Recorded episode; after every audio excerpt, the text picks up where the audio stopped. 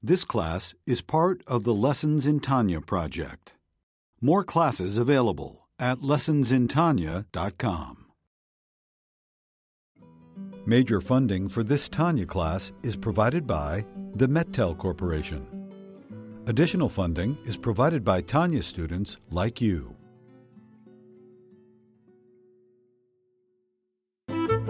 Lessons in Tanya. The Tanya of Rabbi Schneur Zalman of Liadi, taught by Rabbi Ben Zion Krasniansky.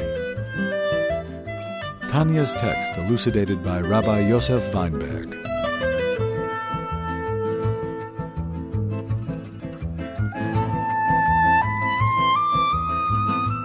Everything in this world is a parable. Everything in this world could help us, teach us, give us insights. Because everything in this world ultimately comes from Hashem, comes from above. There are parallel universes. Everything in this world is like this is the tip of the iceberg. It reflects or comes from a root, a holy root, a, a holy source. So everything in this world, if you open your eyes, can help us see and understand something godly. But that's all it is, is a parable. Because everything in this world is split off, is disconnected. You don't see an obvious connection. You know, it says lions. The angels are also called lions. Holy lions. Holy animals. But no one in his right mind is going to think that when you're looking at a wild animal, looking at a wild, at a lion, that you're looking at an angel. You're not going to take a walk in the cage with the lion, with a hungry lion, just because the source of the lion is the angel. Eh, the lion is not an angel. A lion is a wilde chaya, a wild animal. They'll eat you up, eat you for dinner. The lion in this world is root and its source of the heavenly lions, heavenly animals.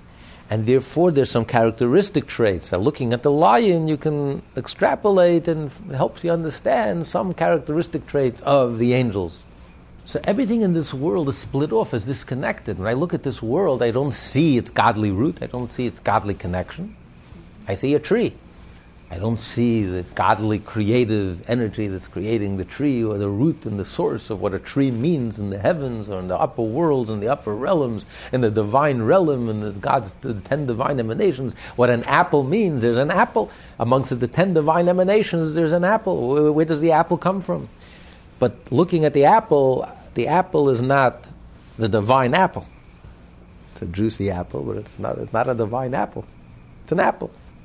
But everything, the sweetness of the apple, everything in this world helps me understand is a, comes from a higher source. And just like you can't compare the sweetness of the apple, the physical sweetness of the apple, to, the, to a uh, sweetness that's a little more spiritual, a little more subtle. Sweetness of, of doing someone a favor, the sweetness of love, the sweetness of a song, the sweetness of, a, of an intellectual insight, the sweetness of, an of a spiritual experience, a mystical experience.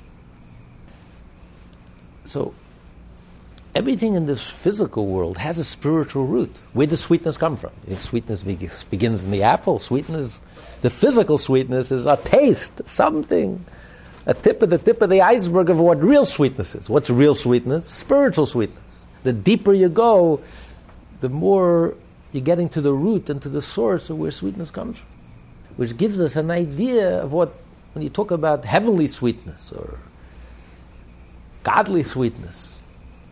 It's so beyond our grasp, but at least we have a parable that can help us understand what's, what's we can have some idea what sweetness is.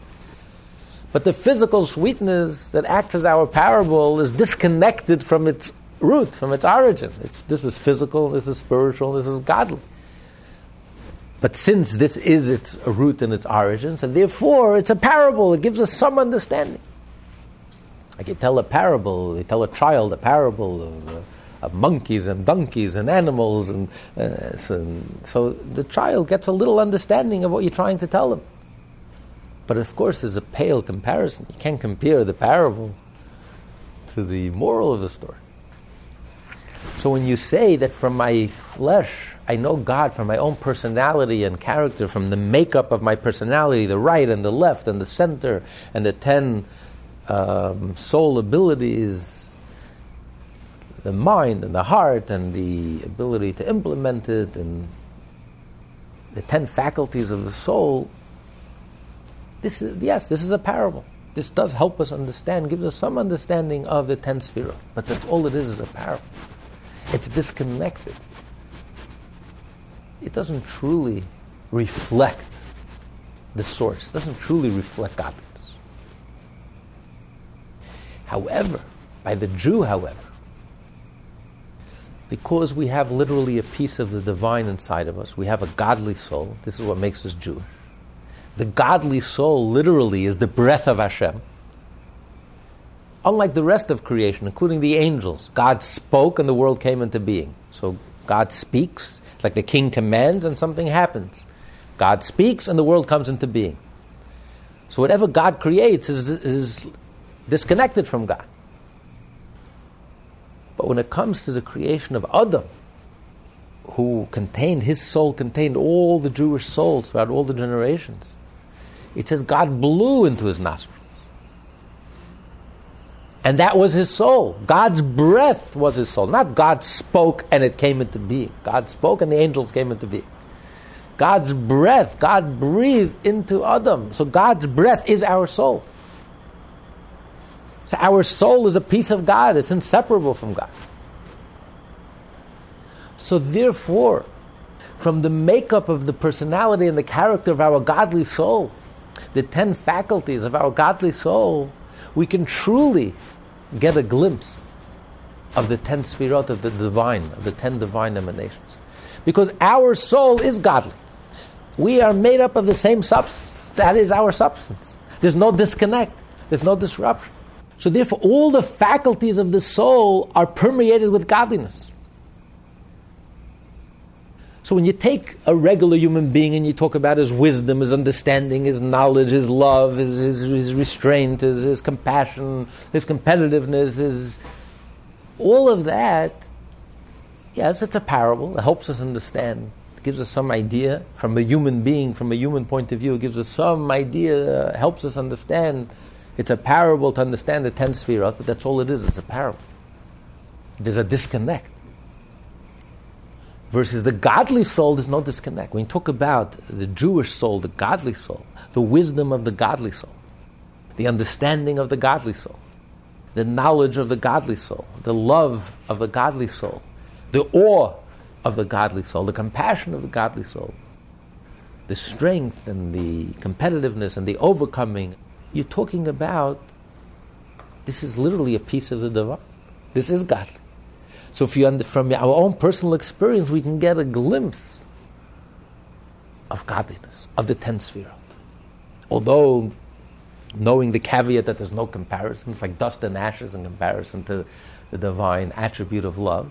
But nevertheless, from my flesh I know God from my own personal experience as a Jew, from our Jewish experience, our Jewish soul, our Jewish personality, consciousness, from our Jewish consciousness, we can get a clearer understanding of God. But the consciousness of the godly soul, we can understand the ten sfirot, so to speak, the consciousness of God, God's ten divine emanations. And that's what we're going to learn this week, and that's what he's going to explain. Now, all this, the above mentioned effect of the emotive traits upon the resultant teachings or influence, is only by way of allegory and does not provide a completely true picture of the sphirot as they exist within man's soul. For all this applies to the rational soul, which is the lower one in man and derives from Klipat Noga. This lower soul naturally inclines to lower, i.e., corporeal matters, so that even its intellect goes only as far as understanding the composition and so on of mundane things. For although the klipa, which is the source of this soul, is klipat noga, a klipa whose darkness is relieved by a ray of good, nevertheless it is wholly bound up with mundanity. But in true fact, with regard to the Sphirot in the higher divine soul, which is a part of God above, all the internal and external attributes are directed to to God alone. The divine soul is concerned with spiritual things alone, so that both its internal love and external chesed are concentrated purely on godliness. We have two souls within us. So the, the animal soul or the ego soul is filled with ego consciousness. So it's our wisdom and our understanding and our knowledge and our love is all based on ego, ego consciousness. So therefore, at best, we could only we can only use it as an analogy to help us understand the ten sefirot, to help us understand godliness. Versus the godly soul is godly conscious. The, our consciousness is permeated with godliness because it is godly. So it's not just a technical fact that the godly soul only cares about godliness. The godly soul, that's what the godly soul is all about. To the godly soul, there is no other reality. It lives and breathes godliness. And therefore, its mind and its heart is filled with one thing and one thing only, exclusively. And that is godliness. Because to the godly soul, there is no other reality. Ego doesn't exist. The definition of godliness is there is no ego. All there is is God. There's no other reality but God. So his mind and heart doesn't care. The godly soul, his consciousness doesn't care about anything external, superficial, money, power, fame, anything physical. It only cares about something deeper. Why? Why am I here? What's the purpose? What's the meaning? The ego soul can go through your entire life never asking you question why. I exist, period. I feel very comfortable with it. I don't question it. I don't challenge it. It doesn't bother me. I don't need a justification. I don't need a rationalization. I exist. It's very comfortable. It comes very natural. No one has to go to school to be egotistical. Seven billion people across all cultures, across the board. You're born with it. It's as natural as it comes. You don't need any education. I, I exist. That's the center. That's the foundation. I. I understand. I feel. I love. I'm attracted. I'm repulsed. I. It's all I. It's all based on ego consciousness. The godly soul is the exact, is the exact opposite. The godly soul. It's why am I here? It asks, every, what's the purpose? Yes, we exist. But why? Who is even troubled by these questions? This is an existential question. Why do I exist? The animal soul doesn't even ask these questions. It doesn't know what you're talking about. I mean, why do I exist? What kind of silly question is that? I exist. The godly soul is troubled by this question. Why do I exist? Why am I here? I don't take it for granted. There has to be a reason, there has to be a purpose. What's my purpose? What's my purpose in life? But that's something that comes from within. That's something that's spiritual, something that's godly. Take the soul, for example. What's the soul? The soul has a mission. What's the soul's mission? The soul's mission is to animate our body. All 100 trillion cells, make it come alive. That's its mission. So there is a why. Why am I here? Why is the soul here? To give life to the body. I have something I have to accomplish by coming in contact with the body and living in the body, the soul gives life to the body. So that's the soul's mission. Hopefully, for a long time, for 120 years, the soul will be busy with its mission of giving us life and health. But that's something that comes from within. It's not a mechanical event. All the scientists in the world can't create the life of a fly. The soul is something, life, energy, soul, something comes from within. It's divine, it's godly. So the godly, the godly soul is permeated with a sense of mission. What's my mission? What's my purpose? Why am I here? What's my mission in life? What do I have to accomplish? What do I have to do? Why does God need me? Why is everything here? Everything that exists has to have a reason. And the Torah tells us this reason. There's nothing in this universe, there's nothing in this world that's not covered by the Torah. Because it couldn't exist without the Torah the reason why it was created in the first place was only because of the Torah. So, so the Torah tells us what is the reason. Now, it may be counterintuitive. The reason may not always be obvious. You can't take it to a laboratory. No laboratory in the world will answer you that question. Because no scientist in the world is asking that question. The scientist is asking, what is this? Describe this to me. Define it, break it down. Tell me what this tear is. Tears. What it's, what's it make of? What's it make of? What's the chemical make makeup? But the scientist can't ask and doesn't ask the question, why? Why are you crying? I'm sad. That you can't take to a laboratory. It's something intangible. That's the inside story. That going, that's going deeper. So, this world, we live in a world of existence. Existence, we feel very comfortable with existence. Everything exists, everything is prominent. You look at a tree, I am, I'm here. Everything announces its existence. What's the most powerful force in this universe? It's ego, it's the will to survive, self preservation. From the amoeba to the tree to the blade of grass to the animal, human beings, that's I am here. What that I is, how that I expresses itself. You have different different eyes. You have very high, uh, driven people, um, highly motivated people. You have people who are ambitious to become very wealthy. You have people who want to have power. You have people who want to have influence. You have people who want to leave a mark in the world. You have people. Everyone is driven by an I. People want to enjoy themselves, enjoy life. So the I takes many forms, but ultimately everything in this world is driven by ego, ego consciousness, I. The exception is the Jewish soul. The Jewish soul is the odd man out. The Jewish soul, that's why the Jewish soul doesn't fit into this world. We're so, we don't fit in. And we make everyone else feel uncomfortable. Because the Jewish soul questions the whole underlying assumption.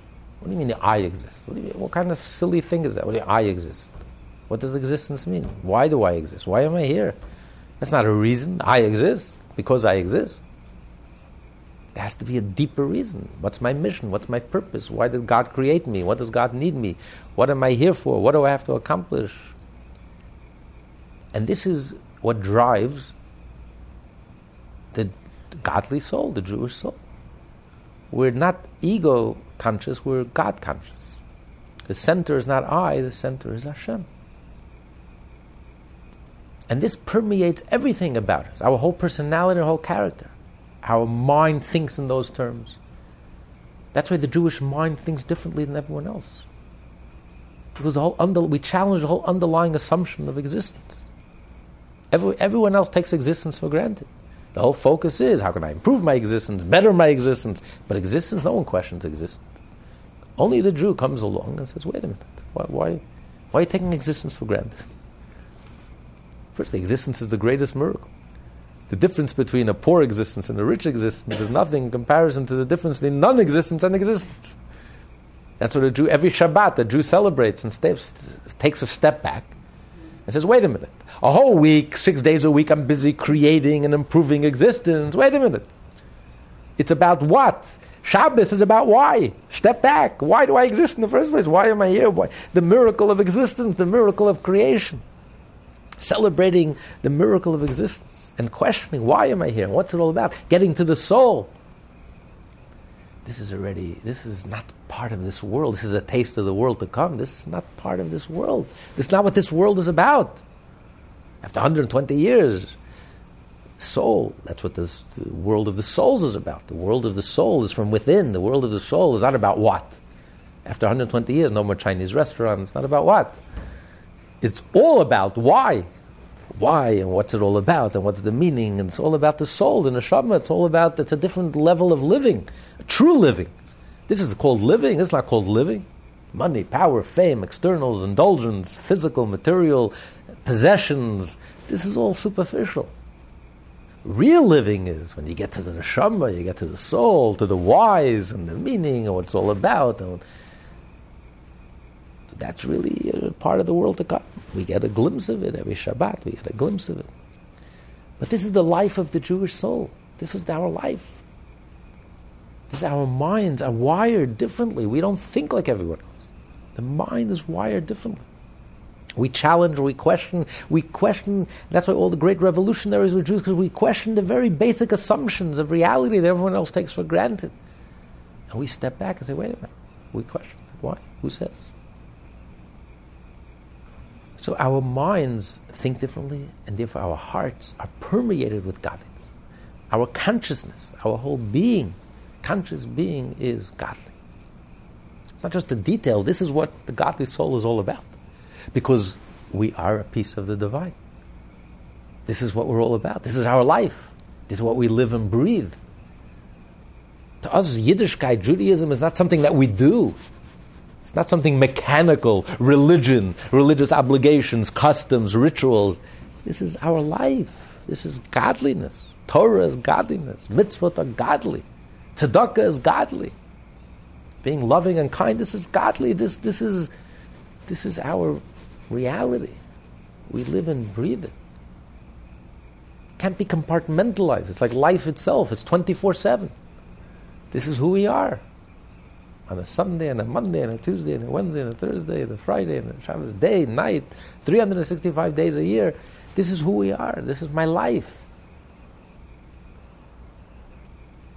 So, from our own personal experience, from this godly consciousness that we all have, carry within us, this gives me a taste. This gives me a truly a true glimpse of godliness. From this I can truly understand. I can truly sense and feel what the ten sfirot and realize that we are a reflection of the ten sfirot because that's our substance. We are the ten sfirot. Of course, in a very limited way. It's like the analogy of the uh, dust and ashes. That's Avram said very humbly about himself, I'm dust and ashes. Yes, I know where it comes from. I know where my love and kindness comes from. It's purely godly, and I'm a chariot to godliness, and I'm completely egoless, and I'm like channeling godliness. But how could you compare?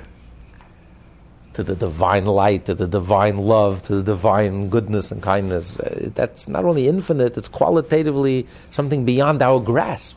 After everything is said and done, we're still human and finite. Our soul resides in a body, so we're limited and finite, and therefore, as saintly as we'll ever be, and as egoless as we'll ever be, and as godly as we'll ever be, and as pure and as holy we'll ever be, it's a pale comparison.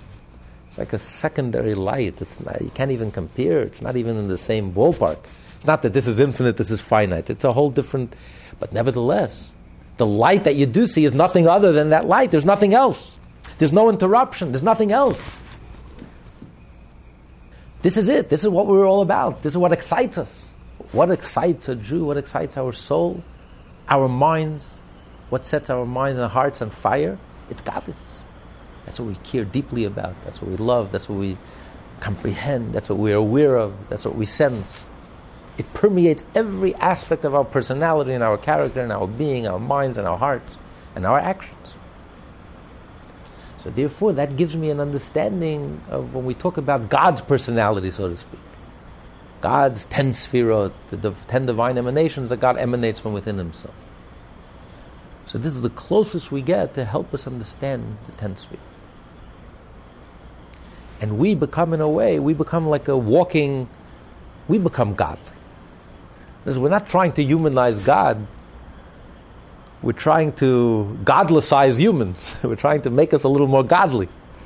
We're not trying to take God and try to put him in human terms. Many people just study the Kabbalah. They take God and, oh, now I know what God is. God is wisdom, God is understanding, God is knowledge, God is love. So I'm loving. So, okay, so I'm, I'm a half God already. God is love and I'm love.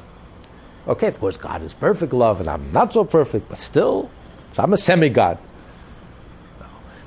the opposite. We're not trying to humanize God. First, we have to get rid of all those notions. We have to realize that God is so beyond us. That even His ten sfirot are beyond us. As Abraham said, I am dust and ashes. It's like a secondary light. You can't even compare. It's not even in the same ballpark. It's not even it's qualitatively so different. But the purpose is to make us godly. To realize that we could be a living and breathing reflection of godliness our minds, our hearts, our consciousness, every fiber of our being, every bone about every part of us should be where godliness becomes a living, breathing reality. This is the purpose why the Torah speaks so much about the ten sfirot. Not so much to talk about God, but to really make us into something a little more godly. That our minds and our hearts which are a reflection of God, should really become be godly and permeated with godliness. That's the challenge of the ten sefirot. So because of one's love for God and because of one's great desire to cleave unto Him, he desires with all his being to practice chesed in order to cleave to his attributes. This accords with the teaching of our sages of blessed memory on the verse, and to cleave unto him, cleave unto his attributes. Just as God is compassionate, so should mortal man be compassionate. Just as God has an innate desire to practice kindness, so should a person's inner desire to practice kindness be motivated by a desire to cleave to God. As to the attribute of Chesed, then, both its internal aspect and love and its external aspect, kindness, are directly purely to godly things. So as explained earlier, there, there's an inner aspect to the to the emotional attributes, and there's an external aspect. For example, a person who's kind, when you're kind to someone, doesn't necessarily mean you love that person. Could be I, I don't love that person at all. I couldn't care less about the person, but I'm a kind person, so I do kindness. Love is something more internal. I love the person. Why am I doing kindness? Because I love the person. That's a, that's a different level of kindness. When it's motivated by an, uh, there's an inner drive. I love the person, I care about the person, and that's why I'm doing kindness, something personal. Kindness could be very impersonal. Yes, I'm a nice person. Everyone will say he's a nice person, but does he really know me? Does he care about me? He doesn't even know me. He doesn't, he's a nice person. He's nice to everyone. He's just a kind person. He's just a nice, warm, giving person. But when it's love, it's suffused with love, the person loves you and cares about you personally, then there's a whole different level of kindness. So, so to here, he's saying there's the inner love and there's the kindness. The inner love is you love Hashem. Your heart is on fire. You just have a love for Hashem. Imagine someone who loves Hashem.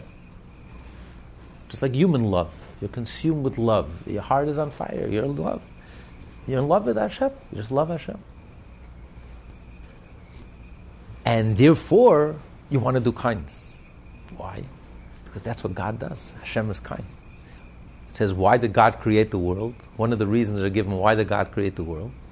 Because the nature of kind is to do kind. The nature of a kind one is to do kindness. So God wanted to do kindness. He created the world in order to do kindness. The whole world was based on kindness. So if you truly love Hashem, then you emulate Hashem. Just like God is kind, so if I love Hashem, I also have to be kind. So I'm not just doing the kindness because I'm a nice person and I love doing kindness. There's something much deeper going on. It's not just a natural thing. There are animals that are also kind by nature. But this is a kindness that's a way of me serving Hashem. It's a, it expresses my love for Hashem. I love Hashem so much that I want to be godly. I want to act godly. I want to do what God does. You want to, you want to love your friend. You want, you want to follow what your friend is doing. I want to do it. I want to do what he's doing. God is kind. I'm also going to be kind. So there's a much deeper kindness. Firstly, the kindness is not just limited to my nature. If a person just does kindness out of the goodness of your heart, out of your nature, you know, it's very limited. Everyone has a uh, everyone has a limit. You know, I have a limited amount of smiles for the day, and I, I reach my quota. Okay, I've done my kindness for the day. But when your kindness is because it's motivated by godliness, God's kindness is infinite. So when your love and your kindness is motivated by your love for Hashem, then your kindness also has to be infinite. So even if you ran out of smiles, even if you're exhausted and you reach your limit, you go, you go the extra mile, you take the extra step.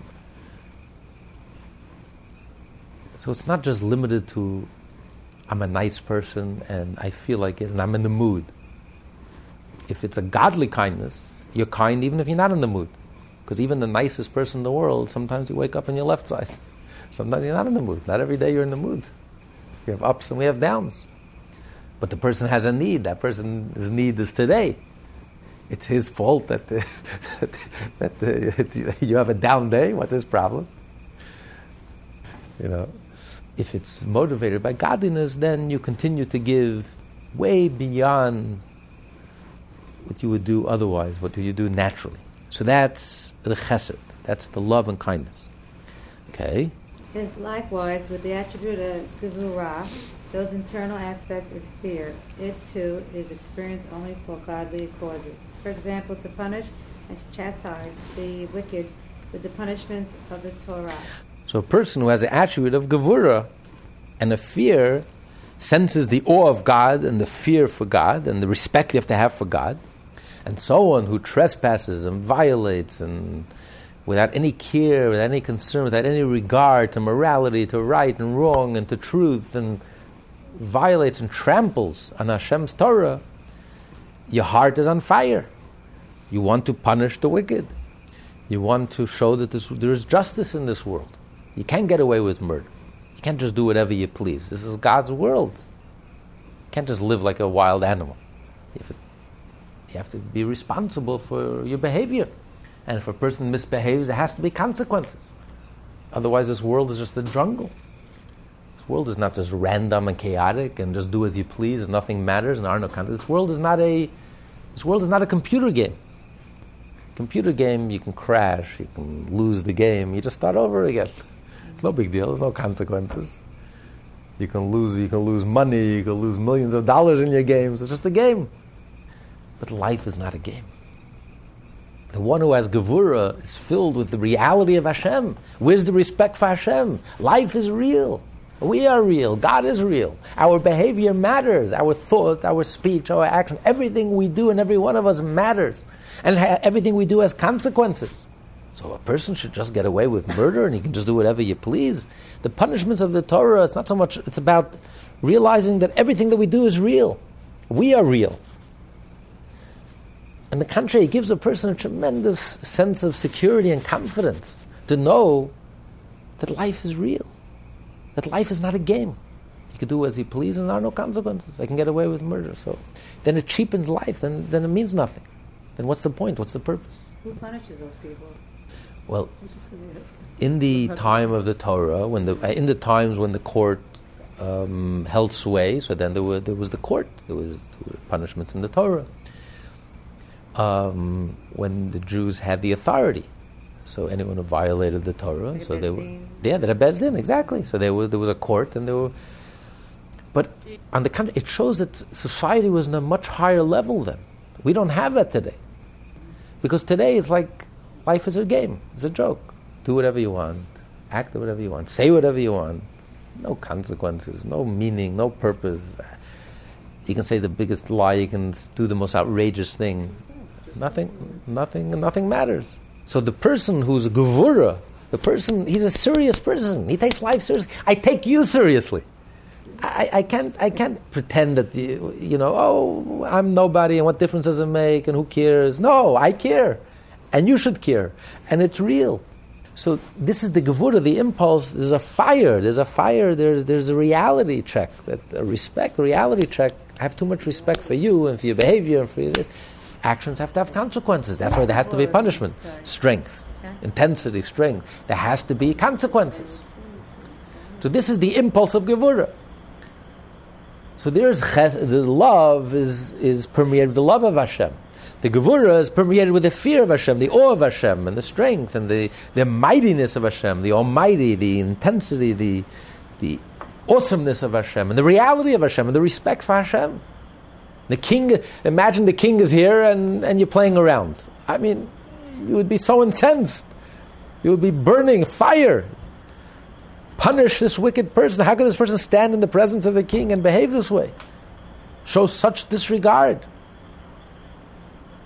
Imagine you were, you know, they wanted to send these, they figured out how to send the spaceship to reach the closest galaxy. They worked out all the technological problems. Some few private entre- entrepreneurs got together and they figured it out. It cost them a tenth of what the government uh, would have cost. Anyway, they figured it out. The problem is that by the time they would reach the closest galaxy, it would take hundreds of years. So the, the astronauts will never make it. They're going to die on board. So they, they decided to send couple. couple and astronauts. They'll have children on the spaceship, and they'll give birth and they'll train their children. The children will train the children, and ten generations later, they'll get there and they'll land and they'll mission accomplished. Anyway, you can imagine the whole world was watching, seven billion people, everyone was glued to their iPhones and to the, to the television, the whole world gathered. 100,000 scientists were working on this project. It was like the greatest project mankind has ever known. And the training that was involved cost billions of dollars. And finally, they launched. Great fanfare. Now, the first generation, was still close enough to have some contact, radio contact with, with, uh, with Mother Earth, but by the time the second, third generation, it, it was dimmer and dimmer until they lost all contact, all radio contact. And they're hurtling in space out there. Now, life in the spaceship is very, very restricted. You think the army is restrictive. You think it's like, you know, they show you how to brush your teeth, have how to tie your shoes. It's like, because the smallest thing there, it's so sensitive. You can destroy uh, you can, the smallest thing, and you can destroy the whole thing, and you'll be marooned in space. You'll all die in space. It's such a dangerous. You, you can't afford to take any chance. So it's very highly regimented and regulated how you eat and what time you eat and when you eat and what's allowed to eat and how you tie your shoes and what you do. And I, anyway, five, six generations, seven generations later, they, they, the youngsters started a rebellion. And they said, you know, they turned to their parents. By the way, this myth that you handed down to us from your parents and your great grandparents, and every year you sit us down and you tell us the story, and that they used to live in, in planet Earth, and there were trees and grass and the sun and the moon. I mean, come on. Did you ever see this place? No. Did your parents ever see it? No. Did your grandparents ever see it? No. Your great grandparents? No. But we heard it from our parents. It was transmitted from generation to generation. He said, you know, it's bubbe meises. it's, it's a nice myth. It's just here to restrict our lives. We want to lead a free life, free of restraints. What kind of nonsense? This is a free country. We're Americans. we have our freedoms. There's no. We'll just choose and we'll decide what's right and what's wrong. And there is nothing else. There's no. We're not going anywhere. We're not coming from anywhere. There is no mission. There is no point. There is no purpose. This is it. What you see is what you get. There's no other reality. We're throwing off all the shackles. We're going to brush my teeth this way, and I'm going to do whatever I want, and I'll eat whatever I want, and marry whoever I want, and do whatever I want. And there were a handful of of youngsters said, "Wait a minute, who argued with them? I don't understand. Who? No one made this up. You think they, they, would go into all this effort to make up this whole story? This was transmitted faithfully from our parents, from their parents, from their parents, generation to generation. This is all real. And you know, by the time it got to the last generation." This is the most critical moment because all the heroic sacrifice of all those generations and this whole effort of the entire globe and the entire human race, everyone, all their eyes are on us. We now have to land the ship. We, this is it. And you're all playing around and playing games, and this one fell asleep, and this one got distracted, and this one doesn't believe, and this one is a skeptic, and this one, this, this is it. This is the critical moment. This is what it was all about. Now is the moment. Now is the time. Me, you, I, this is it. Here and now. This is the story of the Torah. This is the consciousness of Gevura. Gevura means, the punishment means, are you going to be so selfish that because you want to brush your teeth this way and you want to do as you please, so you're single handedly going to destroy and ruin everything that was built, that cost billions of dollars, that 100,000 scientists dedicated their lives to build, that all these generations, our parents and grandparents and great grandparents, with heroic sacrifice, sacrifice everything they had and even made the ultimate sacrifice, just in order that we should be able to fulfill the mission and communicate the Torah to all 7 billion people. And you are going to throw that all away because you had an urge? And you had an instinct, and you just wanted to do as you please. The question is, why only 39 lashes? you should get a lot more than that. this is the punishment. It's not punishment, I'm getting back at you. It's punishment is because you're too real. This is, you know what's at stake over here? We're not playing games here. This whole reality was here for, for this purpose. God launched us. At Mount Sinai, He launched us. Planet Earth. And He gave us a Torah, a mission. And it was transmitted from generation, and God knew it's going to take many generations. But here and now, today, we are the last generation. As the Rebbe would always say, we are the last generation of the old order of exile, and we will be the first generation of the new order of Mashiach. So we have to take all that wisdom and all that Torah, and we have to land the spaceship. All that heroic sacrifice of all of our parents and ancestors, 3,800 years, all their eyes are on us. So we're going to throw that all away because I have an urge and I have an instinct. I just want to do as I please. So you can see why the person, the gevura, the element of gevura within the soul gets angry with a holy fire. Are you out of your mind? What's wrong with you? Wake up. This is real. We're not playing games here. There are consequences to our action. So the punishment reflects the idea that there's a reality here. Get real. Life is real. It's not a game. It really matters. We're not just a speck in the universe, a floating speck in the universe, and who cares? Just enjoy life. As long as I'm in the papers, as long as you spell my name right, nothing matters. Nothing. Of course, it matters. Everything matters. Everything we do, everything we say, everything we think. Every one of us matters. If you think you don't matter, stop paying your bills for a few months. Hmm. You'll see, you'll see how important you are. the whole world is hunting you. Life is real. Life is not a game. Computer game. So this is the gevura. This is the impulse of gevura. When you realize a godliness, when you connect it to godliness, and you realize, then you have this righteous indignation. When you see evil and you see lies and you see, you get angry. The prophets were angry.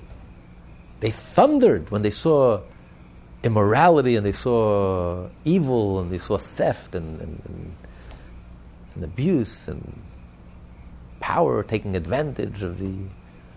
They, they, they got righteous indignation. That's Gevura. That's something we don't have today. We don't see that today. No one gets angry about anything. Everyone is so cool The president refuses to get angry. Every day they're chopping off heads in the right, left, center. No. We have to we have to understand the root cause. It's not so simple. We have to understand where they're coming from, and maybe it's our fault, and we didn't give them enough jobs, and there's always the root cause. We'll never we can never win this thing. We can never fight it. We have to understand. There's a little righteous indignation when you see absolute evil you just have to stand on the rooftop and just yell. It's, this is so insane. How could you be so cool? It's not a virtue, it's corruption. It's very simple, very black and white, it's as simple as it gets. This is absolute, unadulterated evil. And you can't even name it? Imagine you come to a doctor and the doctor refuses to even name the disease. Is there any, any hope of a cure if you refuse to even name and diagnose correctly the disease? Call a spade a spade. It's just, it's just mind boggling. This, this, is, this, is, this is rotten to the soul. This is a corruption. But the Gevura, the Gevura, the Gevura of the godly soul is on fire. It's truth. It's godly. And therefore, when it sees evil, it gets all fired up. We have to fight it. We have to punish it. We have to uproot it. In World War II, there was no doubt who was right and who was wrong. Understand. Maybe the Nazi, maybe it's our fault. We have to get to the root cause. It's just mind boggling. This is 10 times worse than Chamberlain. Shocking. We have such leadership today, a lack of leadership. But when there's no godliness and there's no holiness and there's no truth, then there's no indignation. There's no anger, there's no indignation. So this is coming from a holy place, coming from a good place. We have to punish the wicked. It's very simple. We don't there's no playing games here. Good is good and evil is evil. And also to prevail over one's evil inclination and to sanctify himself in that which is permitted to him and to put up a fence and a hedge around the Torah because of the dread and the fear of God, lest he might come to sin, heaven forfeit. So the second point he said is to to overcome with that fire, that holy fire and zeal. It helps you overcome your evil inclination and to practice impulse control. Impulse control means that even things that are permitted to you, I don't have to indulge. I don't, I don't have to indulge every urge that I have, every impulse that I have. I don't have to inflame my natural urges and instincts, even if it's kosher, even if it's glatt kosher. It doesn't mean that everything that's kosher and glatt kosher I have to, as Nachmanides says, you could be a, a glutton and you could do everything that's legally that's right, but, but you're a low life. You can still be a low life. A person is a glutton, a person who indulges in every impulse a person has to have self control, a person has to have self mastery. Just because I have an urge and have an instinct to do something, so I have to run after every urge and instinct that I have. Who's in charge and who's in control here? In general, who gives us a right to eat? To eat the meat. Why are we better than the animal? You can make an argument the animal is better than us. The animal never spoke Lashon Hara. The animal never lied, never slandered anyone. who gives us a right to eat the animal? The only reason we have, the only right we have to eat the animal is because we can give the animal something the animal can't give it to itself. That is, we can elevate the animal. We are the only ones who have the ability to elevate the animal.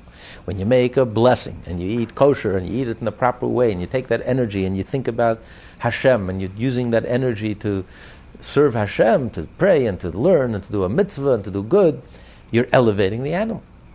So the only right I have to eat the animal is if I'm giving the animal something.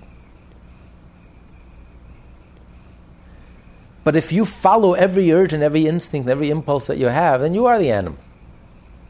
Then you're no better than the animal. You know, is someone allowed to go hunting, like to shoot animals, even if Hunt, you're not eating them? Hunting is not a Jewish sport. Firstly, oh, it, causes, it causes pain to the animals. Yeah, it's right. very, it's, it's completely not. It's not, it's not. It's not. It's not a. Not a Jewish sport at all. You're not allowed to cause uh, pain to animals. It's very painful. You can wound the animal, and then you can. Uh, it's just not. It's not a. It's definitely not a, uh, you know, one of the seven Noahide laws. Even you shouldn't cause pain to animals. Um, so it's definitely not, and especially you can't eat it. It's not like you, you can't hunt and eat it. You have to shecht it. It's not. It's not an option. So it's it's.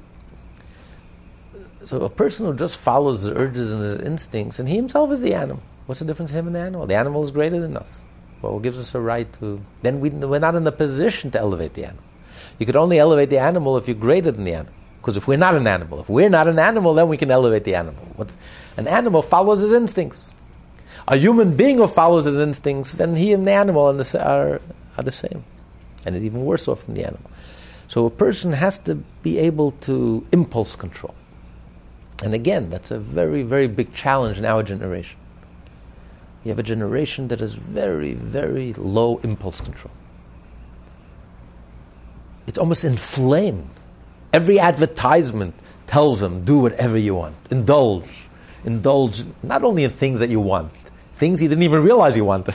it, it, it, every inflame, indulge in every single appetite that's out there. You have to try and experiment everything, even something you not even you have no urge to. You have to inflame that impulse to do whatever I want. Nothing in the world is going to stop me. Not only things that I need, things that I don't need, I'll never need. Indulge in every single whim and urge. And that's celebrated today. So, a person, a child who doesn't have any impulse control, doesn't know the meaning of no, has no restraints, cannot overcome any single urge or whim, you're, you're, you're raising a monster. You're raising a vilde chaya, a wild animal. And it's going to spill over in every area in life. This is a very narcissistic, selfish, self centered, self absorbed person who's going to wreak havoc to every person that he comes in contact. He's going to destroy everything in his wake. So, this is a person, this is so key, it's so critical. The person who has gevura, who has strength, as it says in Ethics of Our Fathers, at the beginning of the, of the fourth chapter, who is a strong person? Strength is measured by inner strength. Overcome your impulse, restrain yourself. This is character. This is what builds character. This is what a person is really all about. You want to know what a person is all about? It's not by the things that he loves, the things that he will do. It's the things that he won't do, the red lines that he won't cross, his ability to overcome, to restrain, to keep quiet. That shows on depth. That shows on a real person. That shows on character. This is gevura. So this is the ability to uh, overcome your inclination, overcome your hab, your urges and your instincts and impulse control, and sanctify yourself. Even something that's permitted and kosher and even glatt kosher doesn't mean everything that's kosher I have to indulge and have to do just because it's there and I want to control yourself. People who are on diets, people have have a certain self discipline. You know, people who are, you know, people who live, try to eat, live a healthy lifestyle, have a certain discipline to eat what's healthy and to eat what's really good for them. There's a certain restraint, a certain ability to say no. Impulse control. Just because I want, everything that I want, I'm going to do. People who don't have impulse control do very poorly in life, in every area in their life. Their relationships are poor. Everything in their life is very poor. It, it's, it's, it's a critical thing. A person has to have gevura, and this is something we don't have. Very, we have very little today. It's very. We're not teaching our children. I guess the best way to teach our children is by self example. You can only teach by example. If the adults have no impulse control, then what do you expect from the, the kids pick it up? But this is a critical element. It's a very strong, intense element. It's a powerful element. It's gevura, it's strength, it's power, it's real, it's, it's reality. And the third thing he says, to make a fence for the Torah. Because when you really care about the Torah, you want to be so careful. You want to make a fence, you shouldn't even come close. You know, you can't even get close to Fort Knox. You don't want the gold to be stolen, you make a big fence around it. You, you can't even get close to it. When you're worried something is dangerous, something is hazardous, you, you want to make a tremendous protection. You want to protect it and overprotect it and make fences. You shouldn't even come close to violating the prohibition. Like the woman comes to the. Actually, it was a very simple, simple woman. She can just barely read the Hebrew. She didn't have a chance in her life to be educated because of the war. She never was never was educated, and she comes to the Jewish bookstore. She's looking for a siddur, a prayer book, but she wants the biggest prayer book available. Biggest prayer book meaning a prayer book that has many commentaries around it. I don't know if you've ever seen such a prayer book. There's one line of prayer in the page, and all around it, a full page of commentaries. And every line, every word, there's pages and pages of commentaries.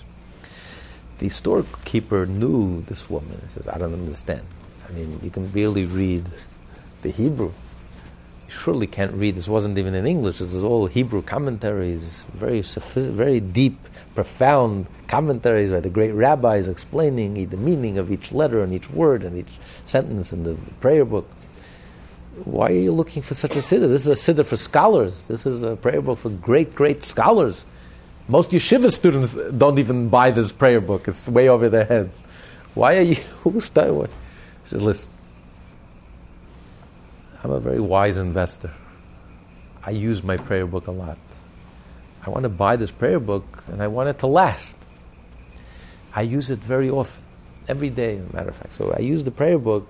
I know the pages are going to wear off the edges start wearing, you know, I use it very heavily. So if I buy a regular prayer book, the moment it starts wearing off, I miss a word here, I miss a word there.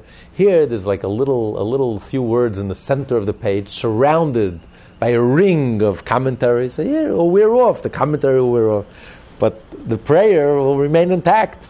So I guess I'll always have the prayer. So I'll have this prayer book for a long time. So, uh, so we care, since we care so much about the Torah, we want to safeguard. The rabbis wanted to safeguard that God forbid to create a fence, that God forbid we shouldn't even come close to maybe violating a prohibition in the Torah. So they created all these safeguards, all these fences to protect us. That's why they made all these rabbinic prohibitions. It came out of a sense of awe and fear. This is the command of the king. This is the wish of the king. God's wish is my command, and therefore it, it's, it's sacred. God's wish is sacred, and I have to treat it that way. So God forbid I shouldn't even violate it, even by one iota.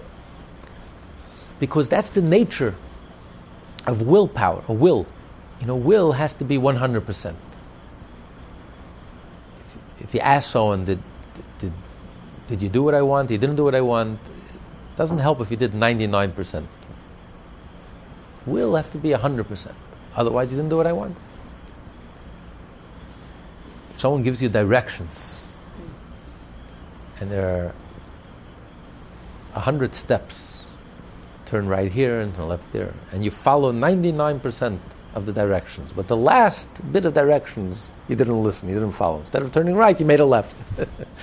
what did you accomplish? You didn't end up where you had to end up. But I did 99%. What's wrong? 99% is a very high percentage. 99 out of 100, yes, but you ended up in the wrong place. It has to be 100%. If you miss the dot from the dot com, you'll end up, you'll end up lost in cyberspace. One little dot.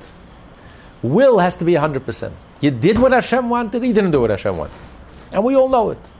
Because we're all customers, we're all consumers. If the store doesn't is not 100% the way I like it, it's not enough 99.9%. No. If it's not 100% the way I like it, the customer picks themselves up and is out of there. And you, can, you can, can't argue with him. But what do you mean? But so it has 99% of what you want. No, I'm sorry. It has to be 100% It has to be exactly the way I want it. And if it's not exact, if the service is not exactly the way I want it, I'm out of here. That's the nature of will. Will has to be 100%. When it comes to comprehension, you can understand 50%, 75%. I understand most of it. I understand half of it, half of the class, three quarters of the class, some of it. It's also, I understand something. With will, there's no such thing. Either you did what I wanted, or you didn't do what I wanted. Either it pleases me, it doesn't please me. You did, doesn't help, but I did most of it. I'm sorry. It's not. You know, so like when you're dating, there has to be some, there has to be this chemistry. It has to be, in that sense, it has to be 100%. But, but the person on paper matches 90% of what I'm looking for. It's fine, but it's not, if it doesn't, if there's no connection, then I don't feel any connection. So it could be perfect on paper, but it's just not, there's no connection. So will has to be either it is or it isn't. You can't be half pregnant. It is or it isn't. It's 100% or it's not 100%. So when it comes to the will of Hashem, the will of Hashem is sacred. When Hashem gave us a mitzvah, Hashem gave us a prohibition, it has to be 100%. There's no cutting corners, there's no playing games. I can't do 99% of the Torah. I'll do the mitzvah 99%, 99.9%. No. If it's not 100%, I didn't do the mitzvah. I didn't do what God wanted. So God says, it's very nice, but that's not what I want. That's not what I asked you to do. And if I asked you not to do something, I asked you 100% not to do it. So, but, but I, mostly I didn't do it. Uh, that's very nice, but that's not what I wanted. That's not what I asked for. So when, it, when you realize that God's will is sacred and the mitzvot are sacred, and it's 100%, I'm not playing games. I have to be so careful. I want to make sure, I want to guarantee that I shouldn't even come to, God forbid, even to make the smallest nick, to make the smallest infringement, to violate, to trespass, to transgress, to be unfaithful to Hashem, even in the smallest detail. So therefore we make a fence, all these rabbinic prohibitions and rabbinic fences to protect us. God forbid we shouldn't come. For example, don't mix milk and meat. The Torah says you can't mix milk and meat doesn't say you can't mix chicken and milk. Biblically, there's no prohibition of mixing chicken and milk. Torah says meat, animals, not chicken. So how come you can't mix the It's rabbinic. The rabbi said, the rabbis made a fence because the Torah is for everyone. And if a person is going to start saying, wait a minute, to one person, chicken is also meat. Meat, chicken. So if chicken is allowed, so the person will say, you know what? Because it doesn't say in the Torah chicken. It says, it says in the Torah meat, but the Torah is very specific. The Torah says don't cook the calf, the, the, uh, the, the child of the goat with its mother's milk. So you'll say, you know what? It's only a calf, and it's only a goat, and it's only its mother's milk. It's not what the Torah says.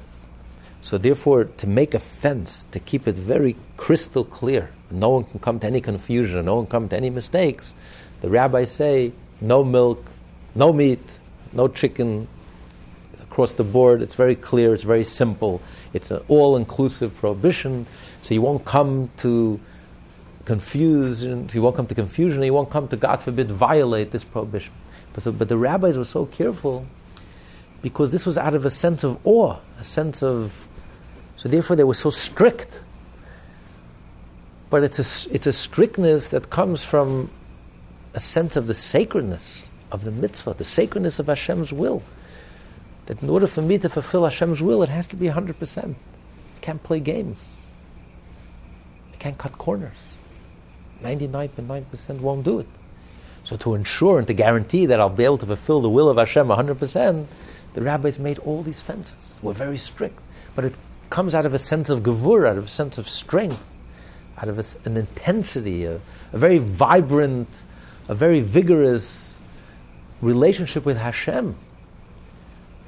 A tremendous sense of awe and respect for Hashem's will, and for God forbid I shouldn't come to violate Hashem's will, even, even by a fraction.